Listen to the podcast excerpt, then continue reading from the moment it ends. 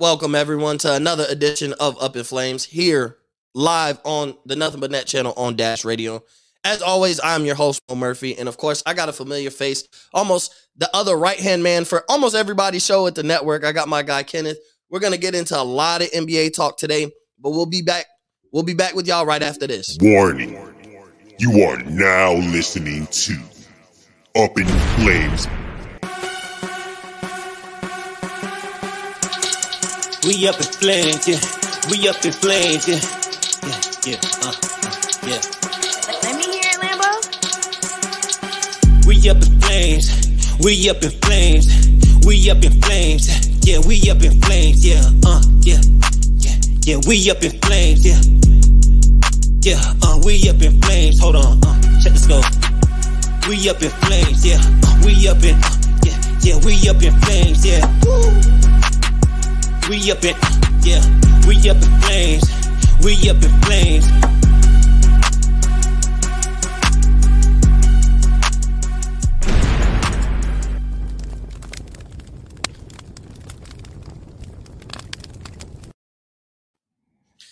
And we are back. We are back. Welcome to another edition of Up in Flames. As always, like I said, I am your host, Mo Murphy. And today I got my guy who you will hear later on today, but I got my guy Kenneth from the Shooter Shoot podcast and also co-host of Breaking the Game.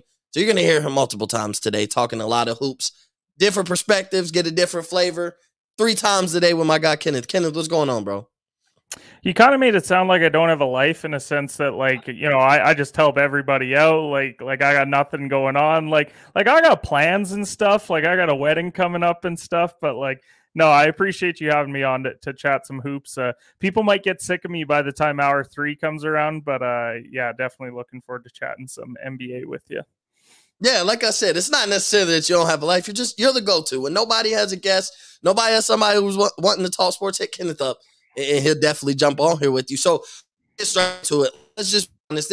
Two teams that are absolutely on fire in the NBA right now, and it's the the Phoenix Suns and the Golden State Warriors. We'll start with the Warriors first, uh, and just kind of talk about where they're at. No James Wiseman, no Klay Thompson obviously if the season ended today and we have such a long season that it doesn't but if the season ended today i think curry would win his second unanimous mvp i guess kevin durant does have a shot but with what you know with what golden state is doing i think it again what are your thoughts on golden state being at this time at this moment 15 and 2 what what are your thoughts on golden state right now I just think Steph's the clear cut MVP right now. Like, I think if you ask anyone out there, if you look at his numbers at 28, 7, and 5, he's got shooting splits of 46, 41, and 94. I mean, he's a near 50, 40, 90 guy who's also distributing, rebounding, doing everything that he needs to win with his team. Um, but this is a very deep basketball team, and it's deeper than I think people anticipated it would be because we saw the last couple of years without Klay, and it was like, well, it's Steph and who else? Well, they have a great supporting cast here now. When you look at Jordan Poole, he's averaging 18 a game. He's one of those guys that's probably in the most improved conversation this year. You got Andrew Wiggins at 19 points per game. He's a guy that a lot of people love to hate on. He's putting up good numbers on a good team and he's contributing in a lot of ways there. You've got Draymond Green. I mean, he's their defensive anchor. Having him out there with these guys, I think the numbers don't truly show the impact that he has for Golden State because I think they're a vastly different basketball team if they don't have Draymond Green. You look at their defensive rating, they're top five in the NBA, I think, in defensive rating this year. So I think that just goes to show the impact that he makes on this team. And then you look at their bench, you can go to Kevon Looney, who's played big minutes in big games. You've got Bjelica, a stretch four that can hit threes. You've got Damion Lee. You've got Otto Porter. Otto Porter, we forget a couple years ago, was one of those up and coming guys where we were like, man, he could be something in the league. He went through some injuries. Now he's healthy on a good Golden State team. And you talk about them missing Clay and Wiseman. Wiseman, I'm less concerned about because I still think he's only played like 40 games in the league. So he still just needs to get minutes and to overall just hone his craft. And that can take a few years to do. But if Klay comes back even at 80%, Splash Brothers back at full strength, you're going to be moving one of these guys in their starting lineup to the bench, making them even deeper as a team. So Golden State's scary good. I know they've had one of the easier schedules out of the gate, but that doesn't change the fact that they're on a six game win streak. They beat Brooklyn this year. They beat Philly. They've beat Portland. They beat quality teams. So overall, Golden State's a team that's impressed me greatly. Yeah, and like you said, I mean, you named all that, and you didn't even really talk about the rookies and Moses Moody and Jonathan Kuminga that they ended up getting in the lottery. That we feel like were both two very solid picks, and they might be important later on in the season, but because they have, you know, I'm big on the fact that they have uh they're able to get acclimated. They got time. You don't need Kuminga right away. Clearly, you don't need Moody. Uh, they don't need to be factors for the su- success of Golden State. So if they become a factor later in the season, as they, you know, they get deeper into their rookie year, they get more experience, get a little more time. You know, sometimes injuries happen. They, they got to answer the call. Moody will have to step up. Uh, Kuminga will have to step up if an injury happens. But like you said, like this is no Klay Thompson, and it, it goes to show the de- of Golden State, you know, developing talent. Because last year, in, the past two years, we're like, well, who does Steph have? And then we give, you know, they got Draymond Green, but Draymond Green's declining as far as his stats, but you know his his him being on the court, like the, his impact aren't stats related. You look at his stats and you're like, ah, the, you know Draymond Green's falling off a cliff, but at the same time, if you watch the game, like he has a huge impact on both sides. He's the floor general and the defensive leader on both sides. You know of the ball. Draymond Green is probably I've always said he's been the X factor to that team, to that team's success for the past, you know, five to six years, seven years it's been like Draymond Green has been the most important. Even when they gave up that 3 1 lead, you saw how it changed when Draymond Green didn't play in game five. Like that absolutely changed the whole series. He's with him, not impressive on the stat sheet. He might have a game where he, ha- where he has six points, you know, eight or nine rebounds and seven, eight assists, but just defensively, just the, you know, being that middle linebacker on the defense. Uh, and then, uh, you know, we, we continue to talk about the Warriors and yeah, uh, we we continue to talk about the Warriors. And so, do you think they make a trade though? I, have talked about this with Steven. Do you think they make a trade? I just don't know. I don't know what the particular market is right now as far as trades go, um, as far as who they could go and get. Um, I know pieces like Aaron Gordon are a possibility, um, but I don't know how he really fits into that team given the fact that if Klay's coming back, like it's it's a very loaded wing group that they have there in Golden State. So I don't think they necessarily need him. I think a team like the Lakers is more likely to make a trade for Eric Gordon because it's pretty clear that they don't need him in Houston. Like they're not trying to win basketball games. He might help these guys like Jalen Green out a little bit, but overall, I just don't see him being there long term and a part of the long term plans for that team. Um, so I guess it, it depends on, on what they really need. Like, I'm not sure if it's they want to go and just add some big man depth, like in case they want to go big and maybe Wiseman doesn't come back at 100%. They could maybe make a move like that. But I like the the current makeup of the roster. I think it, they mesh really well together. I think that is obvious early on in the year. Like we talk about even guys like Gary Payton II, guy that he comes in, plays a few minutes, but he looks really good in those minutes. So this is a Golden State team that I think it it fits really well. I think Steve Kerr's got a great system that he runs there. He doesn't get a lot of credit as a head coach, which I don't like because it's like, well, he's he's had super teams his whole career, and it's like, well, he did take a Golden State team that couldn't get out of the second round to the NBA finals and won a championship with them multiple times. So at, at a certain point, we have to start giving him credit for being a good basketball coach. And I think he's proving that this year with this group. Now that they have a bit more depth, much more like that 14 15 Warriors team than the Warriors team with KD. Because keep in mind, when they had KD, they had to give up a lot of depth at the time. They were just beating you with all out talent. Like when you've got Klay, KD, Steph, Draymond, you don't need a deep bench. But once KD leaves, then you and Klay's been out, you need to go and add some more pieces. Took them a couple years to do so, and I think they've done a great job of that.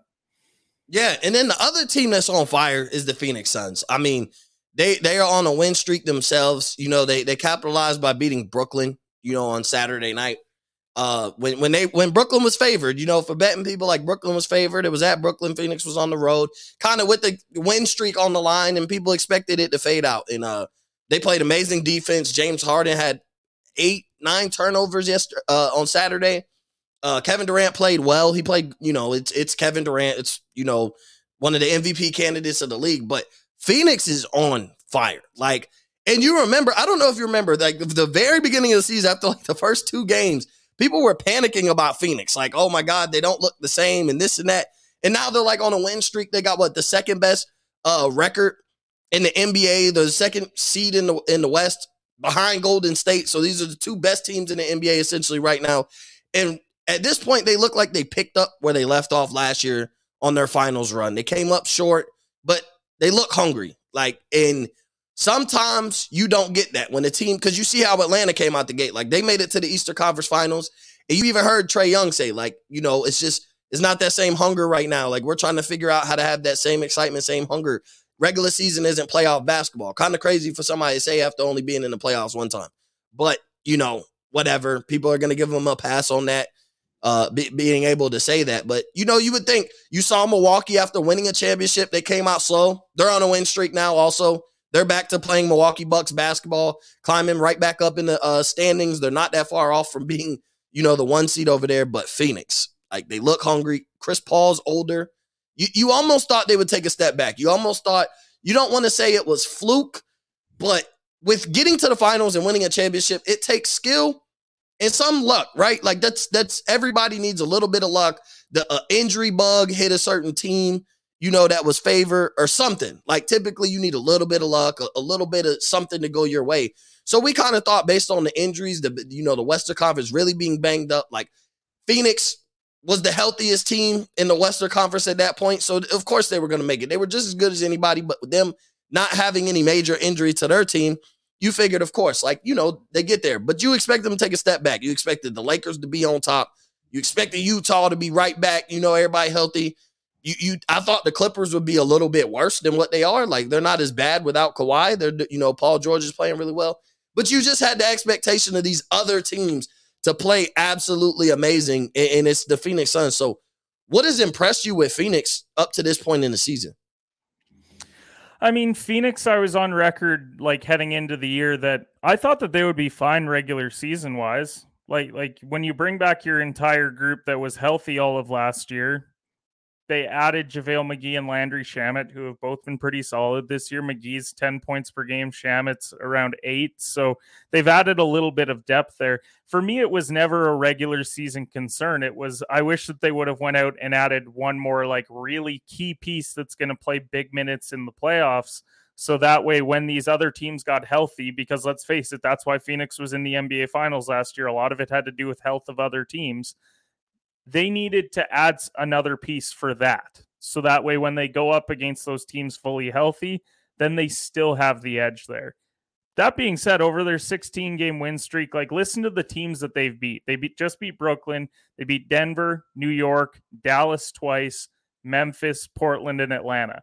You throw in the OKCs and whatever into the mix as well, but they've beaten quality basketball teams. They've done it at home, on the road. They've done it everywhere.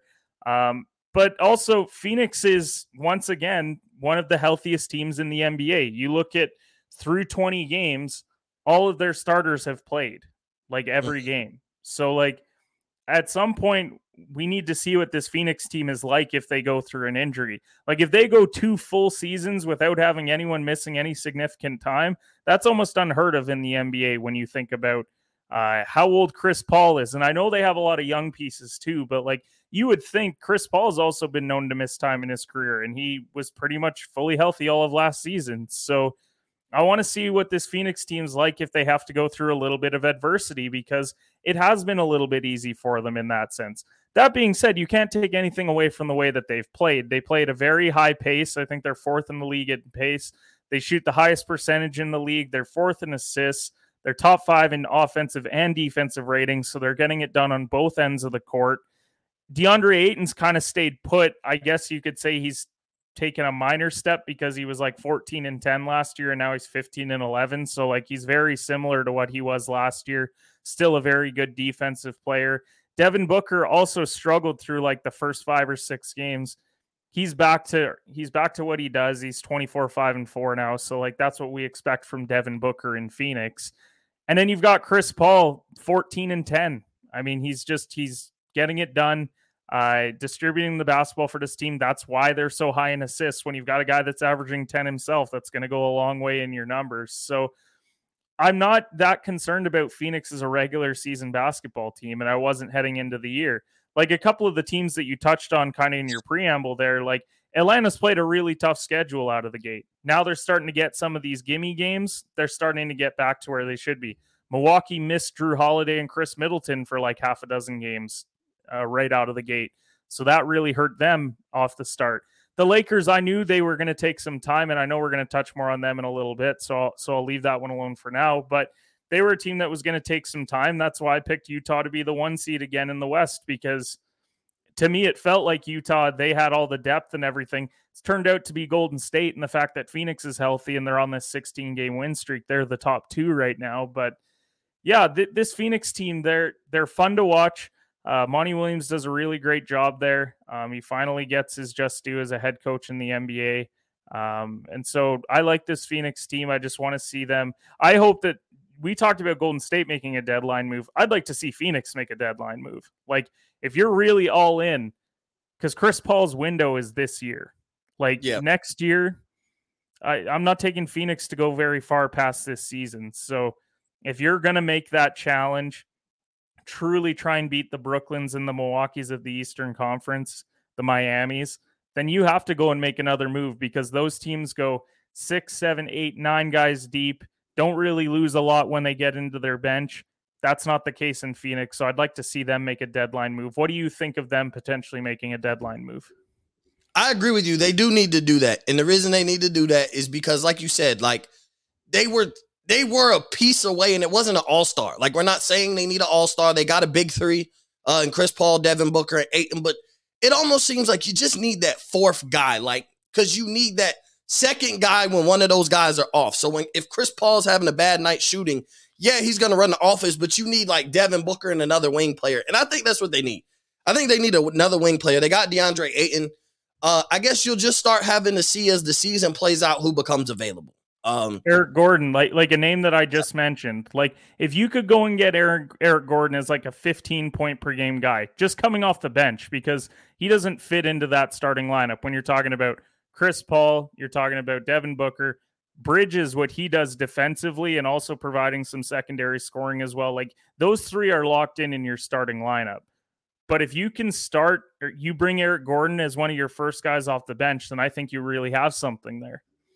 Yeah, I agree that, and that's probably because, and, and when you think about it, like we'd be playing the guessing game as far as who's going to be available, but Eric Gordon seems like the most likely uh, to be available.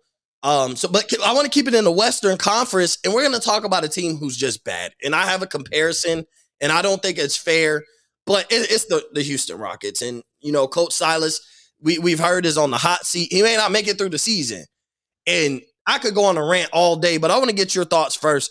What do you think about, you know, reports coming out that like the team, the organization is not satisfied with Silas and that he could he could potentially not make it through the season? What were their expectations this year?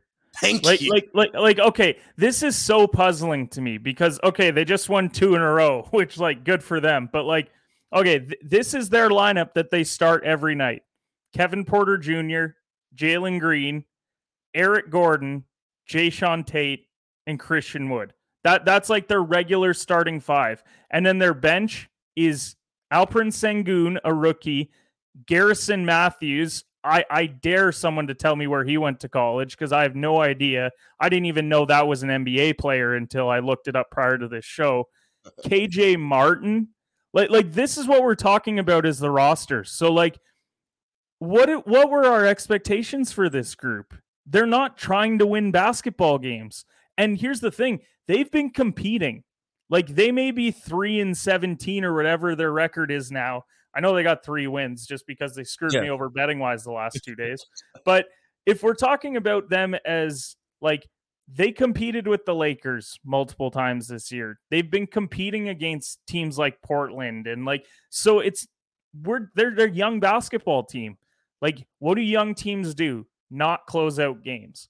And that's what we've consistently seen Houston do this year. So I just don't know like what the Houston organization thought was going to happen when James Harden up and quit on you last year. So you had to trade him away for draft picks. You got John Wall who's not playing for you. Like so th- th- this is my confusion with it is like are we really saying that Silas is the issue here? Or are we just saying like, look, this is just a bad team. So like why are we why are we firing this guy, bringing in someone else who's also not going to win basketball games? I don't care if it's Phil Jackson walking through the door. You're not winning basketball games with this group. So this is this is why like it's so puzzling to me why these teams are so quick to give up on a young coach like Silas when they've put him in a position to fail.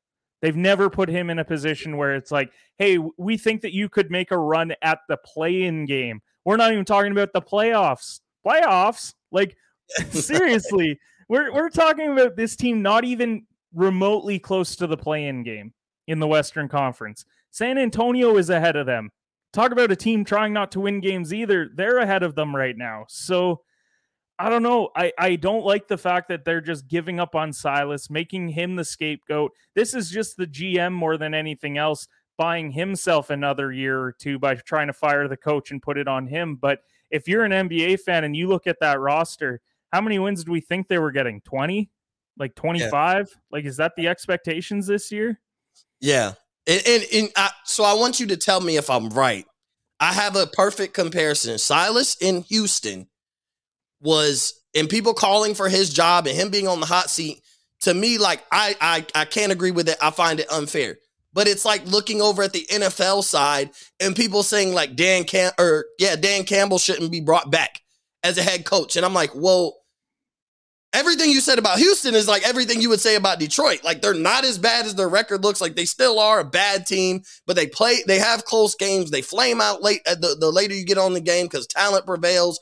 Coaching does prevail, but like what were the expectations? Like Houston was expected to be one of the in Detroit expected to be one of the worst teams in the NFL. They're right at expectation. And now the coach wants to get fired because they were supposed to do what? Like, unless Popovich was walking through the door and a couple, you know, all-star players, like this is what Houston's year was going to look like.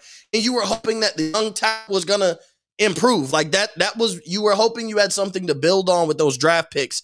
That's what it was. It's like yeah, they looked exciting in summer league because yeah, they had some really good rookies, but that had no bearing on, you know, what the expectations should be or was going into this season for them once you get out of the summer league and you play all the seasoned vets and guys actually chasing championships. So yeah, they have a young core to build on. I like what they have going for the future, but like success doesn't happen overnight, especially when what is the you're expecting to succeed with that roster?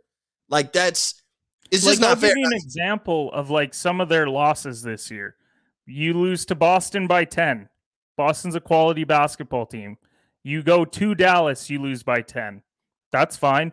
You play back to back road games against the Lakers. You lose by 10 and you lose by two. So, like competing with a super team, quote unquote, super team, you lose to at Denver by one, at Golden State by 13. Like these aren't losses that are like, like here's the thing if Silas is losing every game by 25 points, fire him. Like you, you got to at least compete in the NBA. Like I don't care how bad your roster is, you got to be within 10 to 15 points on a consistent basis. And yeah, has Houston had some like 30 point losses? Yes, every team has this year. Doesn't matter who you are, minus the top like five or six teams. But that's what's so crazy to me is that they're competing. They're doing exactly what you want. They're also putting all of their rookies in the game for like 30 minutes a game. That's the whole point of this season. It's about look, Jalen Green's going to have some nights where he, he might drop 30, but he's also going to have some nights where he shoots one for 11, scores like four points, and looks like, how the hell is this guy the number two pick in the draft? Alperen right. Sengun has looked good. That was a great draft pick. He's got the passing touch. He rebounds well. Like you see the flashes of these young guys. Jae'Sean Tate was on an all rookie team last year. He's playing minutes for you just because Kevin Porter Jr. hasn't lived up to the lofty expectations people set for him based off of like five good games last year doesn't mean that he's a bad basketball player. And Christian Wood's been putting up numbers as well. So th- this is just it's confusing to me why Silas is on the hot seat because like I'm pretty sure the Vegas over under on Houston was like 24 games. So like that's the expectation. So what are you like a couple games below expectations to start the year? You've also played a really tough schedule, a ton of road games. Let's see you at, win some home games. They're starting to build momentum like we just talked about they won two in a row. They beat Charlotte. That's a quality win. Oh, and who is the other team that they beat? The Chicago Bulls. They beat the Bulls at home by 5 points. So those are wins that you can build off of moving forward. And they went to overtime with Charlotte when they beat them. So they're starting to figure it out. If they're going to fire Silas because of that, I don't care. Popovich can walk through the door and they're winning 20 games this year. Yeah, like it's just a bad situation. Like I said, like when I look at Silas in Houston, I look at it's very it's mirrors Dan Campbell in Detroit. Like you had zero expectations. Like people are looking at Dan Campbell and they're like, "Oh, he should be fired." People are calling for his job, and I'm like, "Well, what was the expectation? Like, what did you think was going to happen?" So, like, when if if the organization, like you said, is just looking for him as a scapegoat because you can't tell me you thought this Houston team was going to be competitive and be a play-in team at the high level. Of, like, no, unless you were telling me that they had all-star caliber rookies the minute they step on the court, that just wasn't going to be it. And then John Wall's not playing. Like, they had kind of come to an agreement. He may step back out on the court. Uh, you know, I guess they're working on terms. He, he basically he wants to play.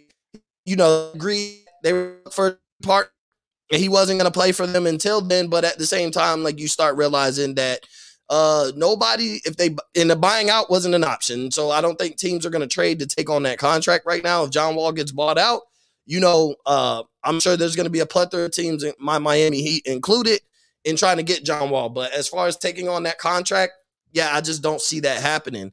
And so, speaking of like down and out, and you know, organizations are pressing the panic button, and fan bases are pressing the panic button, and they want to fire people. Let's talk about two teams that I know have had injuries, and that's probably the biggest reason why they're at where they're at. But these are two teams that we expected to compete in the West that are under 500 and that's the Los Angeles Lakers and the Denver Nuggets. Uh, Denver, I think, has been far off worse than LA because we knew Jamal Murray wasn't going to play, and then Jokic hasn't played the past few games. So, like, we kind of it's understandable why Denver's where at where they're at. But even still, they looked a little shaky, even with Jokic in the floor, and you knew like they missed Jamal Murray. But at the same time, like sometimes if you don't make moves, you dig yourself in such a hole that you may never be able to get dig yourself out of at the end of the day. Like, yeah, I think both of these teams will make the playoffs. hundred percent. I think I think they'll both get out of the plan. They'll figure it out. But I want to start with your Los Angeles Lakers first. Uh, they're under 500. Like, it's not, it is for all the talent that they do have. Yeah, they didn't have, you know, LeBron's missed some games, but like that's what you got Westbrook for. Like, and essentially, Westbrook is not getting the job done that you got him for. Like, you got Westbrook so that LeBron could rest, so that if LeBron were to get hurt or he was, a, you know, to load manage as he's getting older, Westbrook is that ball handler. He could continue to keep the offense flowing the same. He can step up and win those games. You'll still have Westbrook and Anthony Davis, which should be enough to to to win some games minus LeBron. And they just they haven't done that. Like, and then LeBron comes back, puts on, you know, a show against Indiana after he comes back off of his suspension. After coming back off an injury, he gets suspended two games later and puts on a show against Indiana. And then they, they lose to they turn around. it's like, okay, sometimes that one victory is the step in the right direction, at least for the next couple weeks. Like you build off of that. And then they go and lose to Sacramento. And, you know, uh, it's just, I don't know. Like when I look at LA, like I don't want to say press the panic button, but they should have their hand hovering over it with some thoughts. Like, I don't know if they're making calls around the league. We know LeGM, like people like to call him. We know if, if it's not working out and he doesn't see a championship with that team, we know he'll make some moves. Uh, but and and I even say this for for the people who call LeBron a GM, this was the worst GMing he's ever done. If you want me to be honest, this was the worst roster he's ever built. And it's not that they're bad. I'm not saying LeBron doesn't have help. It's the way it's constructed. It just doesn't fit. Like having Westbrook is never a bad thing, but him and LeBron don't fit. Having some of those bench pieces, like they don't fit because of what you're asking them to do. Like Melo, you can't ask Melo to be. I don't.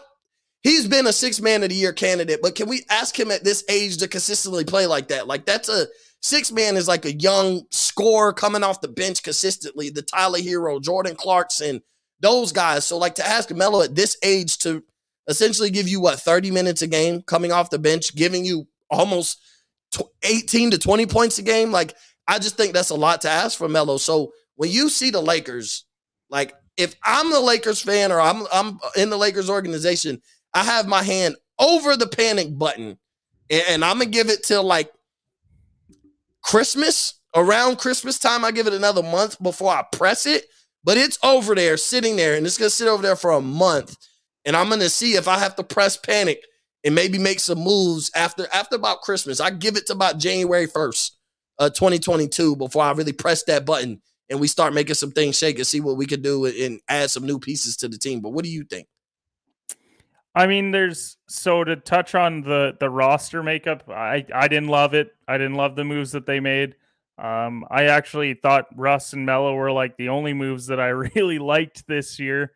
Um, we haven't seen the one other piece that I actually liked them bringing in, which was Kendrick Nunn.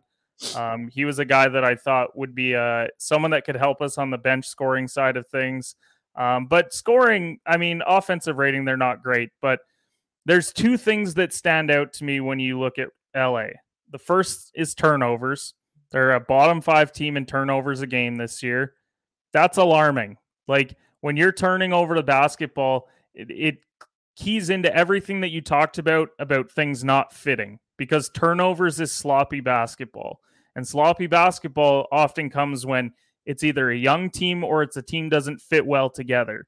And that's, mm-hmm. I think, what LA's experiencing when you talk about the turnover side of things. Everyone will point to, well, yeah, you added Russ. What do you expect? You're going to get five turnovers a game. But, like, come on. Like, there's other reasons why they have those turnovers as well. Like, it's looked really bad some nights offensively.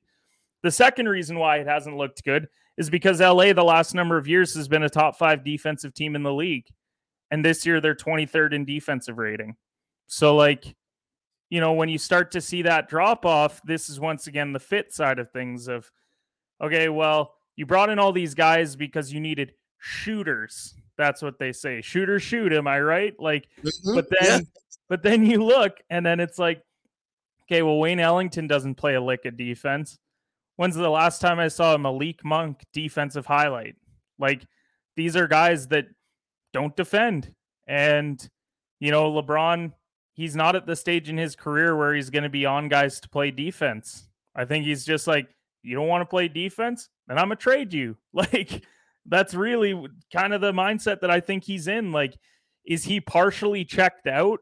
Maybe. Like, I think it, a lot of it has to do more so with him being banged up, and he hasn't been banged up for most of his career, but age is finally starting to set in. Like, I don't think we're seeing another Tom Brady. LeBron's playing until he's 45. Like that just that can't happen in the NBA. Like your body cannot tolerate that.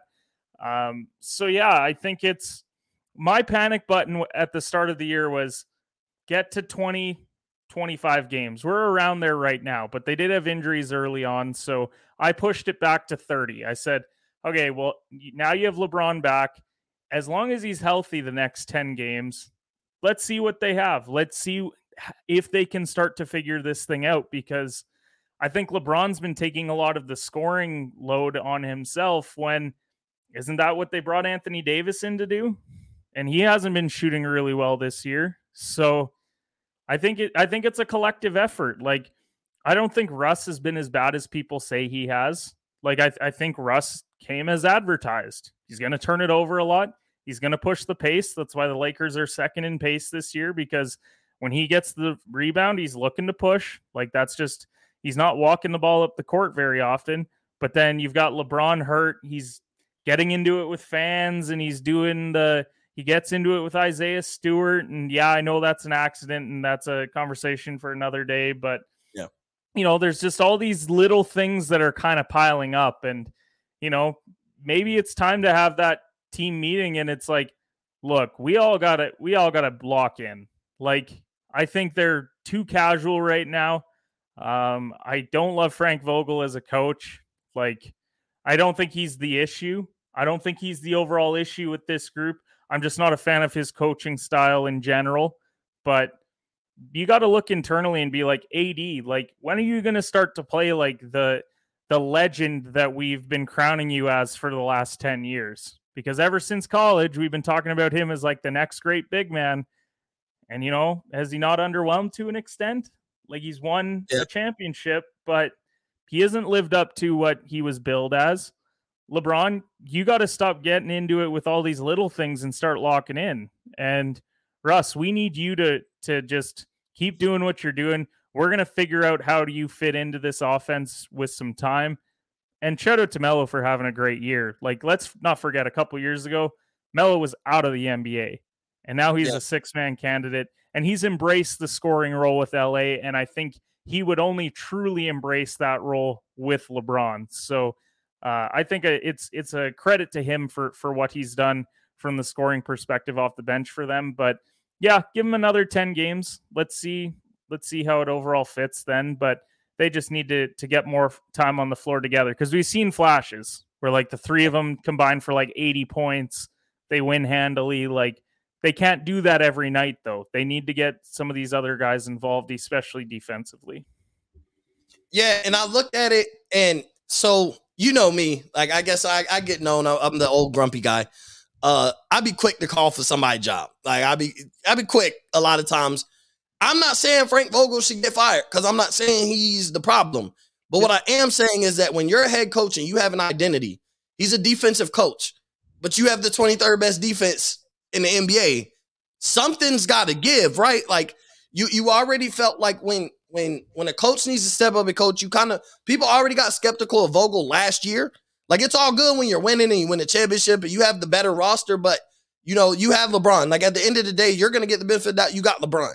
But then like to see you also have all the pressure on you. Winning has to happen, and so you're in LA and you see last year like Frank Vogel didn't step up and be a great coach when a great coach was needed in, in times of adversity, times of during injury. How can I, as a coach, keep this band together and keep them playing great basketball? And he wasn't able to do that. And then even right now, like LeBron goes out, you do have Russell Westbrook, you have had Anthony Davis. Granted, I know it missed a game here or there, but this is what you got Westbrook for. And so this is when, as a coach, LeBron's hurt. We're gonna miss him for two weeks. The question you have to ask yourself and be able to answer how am I going to be able to win basketball games without LeBron James, but with Russell Westbrook, Anthony Davis, and crew over the next two to three weeks?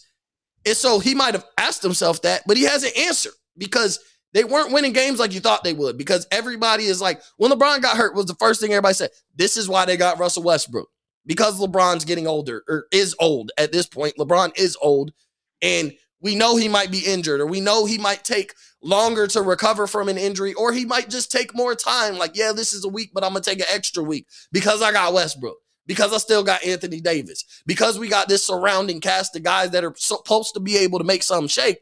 And so, like I said, when you have an identity as a head coach and your team is not that, then I think you start thinking about putting some pressure, applying some pressure, putting them on the hot seat. Like, hey, you don't get it together. I don't believe a LeBron team this late will fire a coach middle of the season because I still think at the end of the day, LeBron's gonna feel like he can. LeBron is gonna feel like that team can compete for a championship, and I just don't think you put yourself in a situation where you try to compete for a championship with an interim head coach, like especially a LeBron-led team. Like, but this could be one of those situations. Like, hey, they have an expectation within the organization that we don't know about, but there, you know, sometimes there's a if you don't do this, you're gone. So who knows? Like maybe the expectation is get to the finals, win a championship. Like if anything short of whatever the expectation is within that organization, you're gone. But then even look at Denver.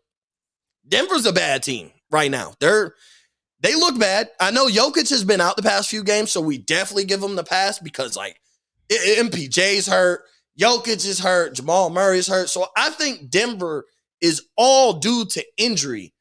But like MPJ having the injury history that he does, being hurt again, is cause for concern.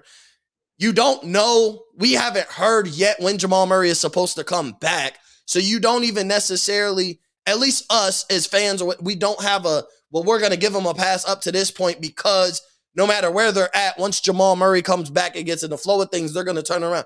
Who knows if he comes back in time for them to really turn it around? or he comes back in time to di- get get some games in before the playoffs and deal with their circumstance and being whatever seed they are, playing tournament or whatever. Now they got to you know win to get in. So I'm I'm a little bit concerned. Jokic being out, he's not he's not an injury prone player, so I know he'll he'll bounce back. He's kind of been day to day, so I think they're just being cautious at this point. It's early in the season. You know, hey, if you're not 100, percent don't play right now.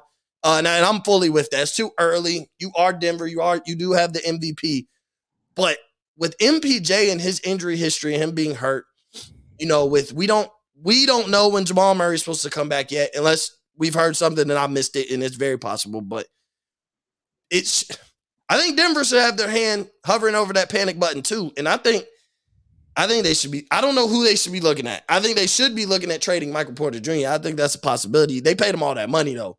And I thought that was a ridiculous contract. Uh because I, I don't like paying on projection when you haven't done nothing to earn it yet. Like I pay pay players on what they've earned, not what you think they're gonna earn when they haven't even earned anything yet. Like Michael Porter Jr. really outside of he could score, but he hasn't shown us that we say he needs to become a better defender. We say this, you say that, and like he hasn't done that yet. He's still very young and has, but they paid him on what they project him to be. They didn't pay him on what he's earned. So I, I think I have my hand over the panic button, but I, I, give them more of a pass for the simple fact, like like I said, Jokic has been out the past few games, MPJ's hurt, and Jamal Murray. That is, a, is essentially you take those three away. That's a bad team. It's one of the worst teams in the NBA, essentially with what's left, no Jamal Murray, Michael Porter Jr., and Jokic. But what do you think about Denver so far, and and how far do they let it get before they start looking at making some moves, improving the roster, and, and essentially trying to get back to that competing for a championship? Denver as a team gets a pass for me. Michael Porter Jr. does not get a pass from me. He played nine games.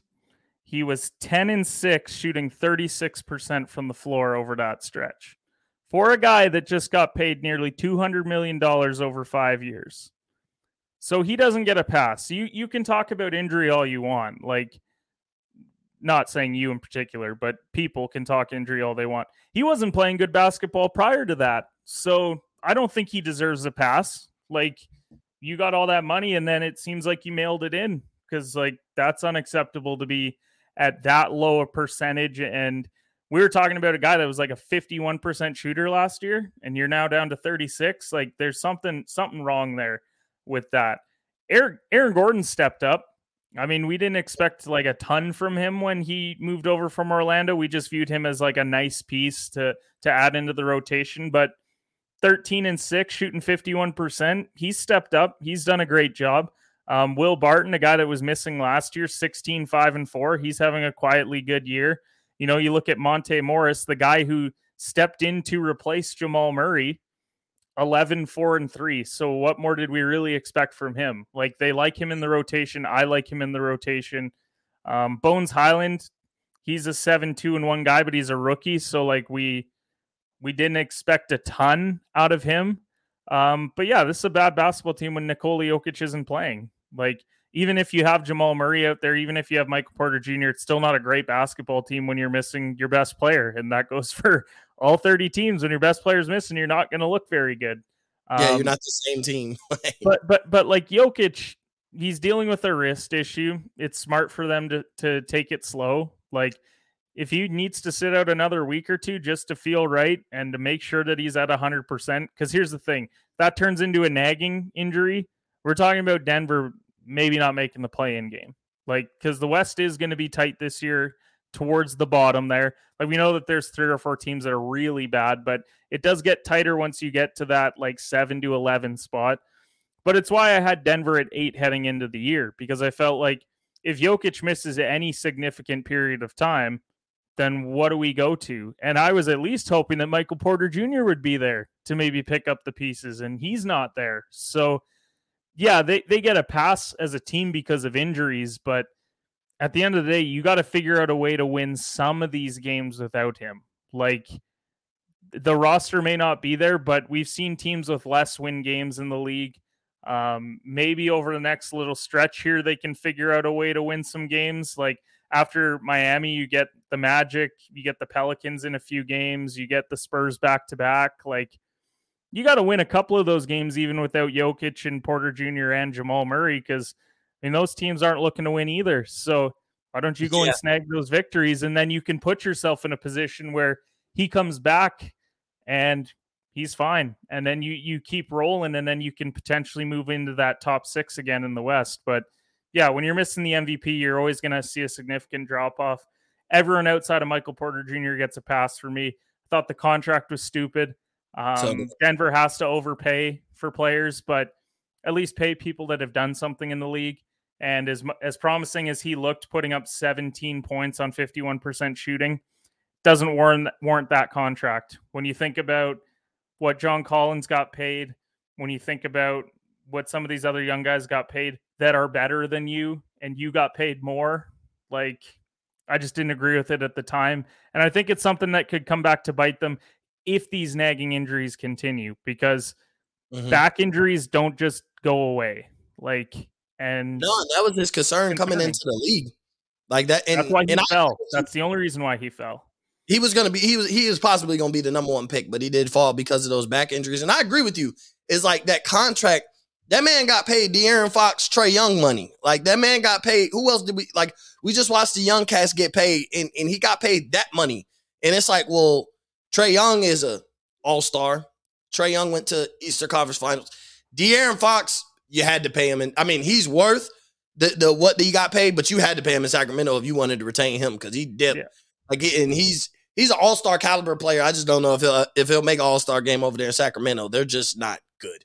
Like it's just that's just a bad team, a bad organization, and you go there to die essentially. And so we want De'Aaron Fox free. Unfortunately, he died when he was 19, unlike Yeah, a lot of other guys. Unfortunately, like he's gonna be like, yeah, you're a good player who just gets no love. Boogie went through it. Uh, everybody goes there. They just, you know, at, since the early 2000s, like, yeah, you just you go- you go to Sacramento to die. But we talked about we we opened the show talk about the Suns and Warriors and, and how they're on fire. Then, then we start getting a little more depressing and hot, you know, hot seats and panic buttons. So now we're gonna be even a little more negative to close out the show because there's certain teams that get a lot of love that we think are eventually gonna snap back into reality and just not be very good or, or be an average team. So I want to talk about who flames out. Uh, there's not a lot of teams I think that'll flame out. There's not a lot of teams that are overachieving right now, exceeding expectations, and you expect them to drop back down. But I know there are a couple, and we're going to talk about them. So I'm gonna mention mine because, well, it's both of ours because I know you've said this on many occasions too. But the Washington Wizards, like they're playing really good. But I even made this. I, I said it the other day, and they were losing by like ten to the Pelicans, and I was like, wow. Uh, I was like, see, they're setting back into reality, and what do they do? They come back and win. And I'm like, okay, you know, Mo Mush. I just spoke too soon. My bad. But I think I, I think it's it's it, they've been one of the best teams in the Eastern Conference. When you look at record, they're right there. It's them, Brooklyn, Miami, Chicago, and, and now even with Milwaukee on that win streak, like they're all within like two games of each other. They got the same record as Miami right now. They're like a game behind or the game ahead of Chicago. I do not expect them to keep this up. Bradley Beal has not played particularly amazing for, for them to be so good, but Spencer Dinwiddie has stepped up. Kyle Kuzma has stepped up when needed. Montrezl Harrell has stepped up when needed. Like they've had a team full of guys that just everything is going their way right now. But eventually the season settles in. Championship teams start really playing championship basketball. And I think when that happens, you're already starting to see it. Like you- you're seeing Milwaukee go on their win streak. You're seeing Miami winning games that they should be winning. You're you you know uh you're you're seeing Atlanta start to play better basketball now. Like teams that were playoff teams last year, and I, I know Washington was a playoff team too, but teams with like expectations, you're starting to see it. Atlanta went on a win streak after playing bad. Boston still can't figure it out. I mean, they're a good team, but that's about it. Uh, you're hoping New York is is going to start playing better basketball, but at, at the end of the day, like I think when they start, Atlanta continues to roll. Miami's getting it together. Milwaukee's back to playing championship basketball. They're headed in the right direction on a win streak. Obviously, Brooklyn is Brooklyn. Like we expect them to be one of the two best teams. Chicago's playing great. They're fitting. Their chemistry is amazing already, and so it's only they're only going to get better. They're only going to get stronger with a new look roster to play the way they're playing. That's that's very impressive to me. So I think Washington flames out. I think they end up being a playing team and in this time I don't know if they if they get in. Uh and it's it's just when it comes down to it, they don't have enough. Dinwiddie already he got hurt again. Uh, hasn't played. He didn't play the other night.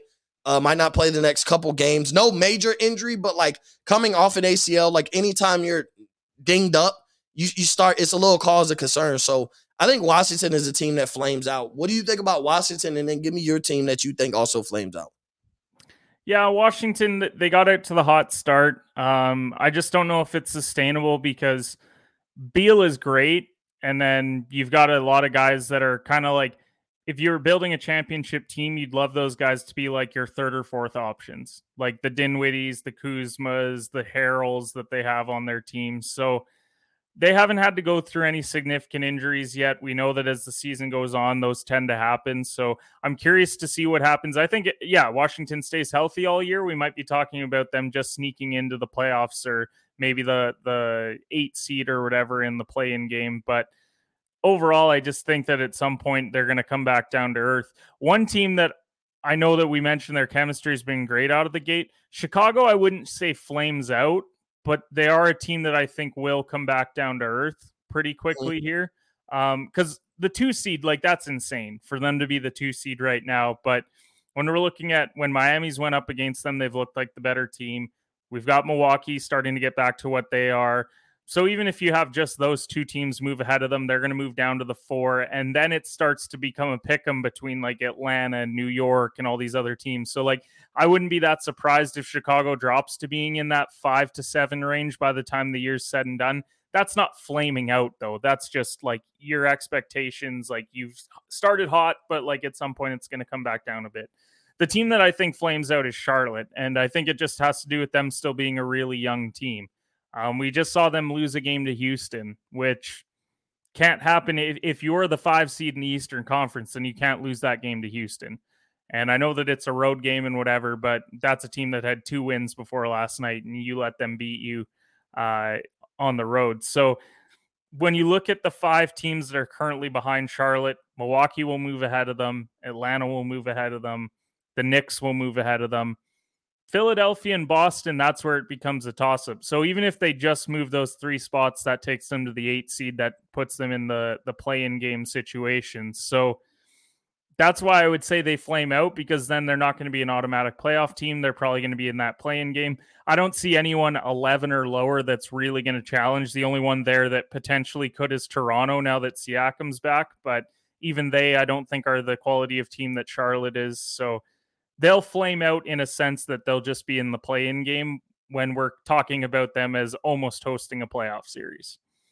Yeah, I def and I agree with you. And like you said, like you even say like Philly's a toss up, but they've had injuries, you know, like Joel Embiid and Tobias Harris. Like I think at full strength, they're better than Charlotte right now. So I think, you know, if they get and if they ever bring back Ben Simmons or make a trade, whatever, when that situation gets figured out, if it gets figured out, uh, you know, that's gonna put Philly ahead of them. And then Boston, I just I don't know about Boston. Like I would say they should be better than Charlotte. I don't know. I don't know what's going on in Boston. Like it's it's it's the most to me it's the most unexplainable situation. But we'll we'll talk about that on a later time. But that's all the time we have here. I appreciate everybody tuning in and listening here on Dash Radio on the Nothing But Net channel. Before we go, Kenneth, plug your plug your social media, plug your projects, and, and let them know where they can listen to you at. Yeah, just follow me on all social platforms at shooters underscore pod. Um, I got my daily betting article on Substack that that gets sent out to all the email subscribers. So go and check that out. Um, Shooter Shoot's going to be back this week, hoping to have Knicks fan Wild in on. I'm uh, going to talk some Knicks and some other uh, NBA topics on the show. Probably on Wednesday is when we're going to be recording it, but just locking down a time for that. Breaking the game later tonight. Uh, and obviously, if you're listening on Dash Radio, coming up right after this, um, Stephen and I are going to be talking about some exciting topics, some different ones that we talked about here today. And uh, so go check out Breaking the Game as well. Uh, and Mo, thanks again for having me on, man. Appreciate it. Always a good time. Yeah, you know it's always great when we get together and talk basketball. As for me, y'all know y'all can follow me at Up in Flames Pod on Twitter, Instagram, Mo underscore Cheese fifteen on Twitter, Instagram, and I appreciate everybody once again listening here on Dash Radio on the Nothing But Net channel. And on that note, Up in Flames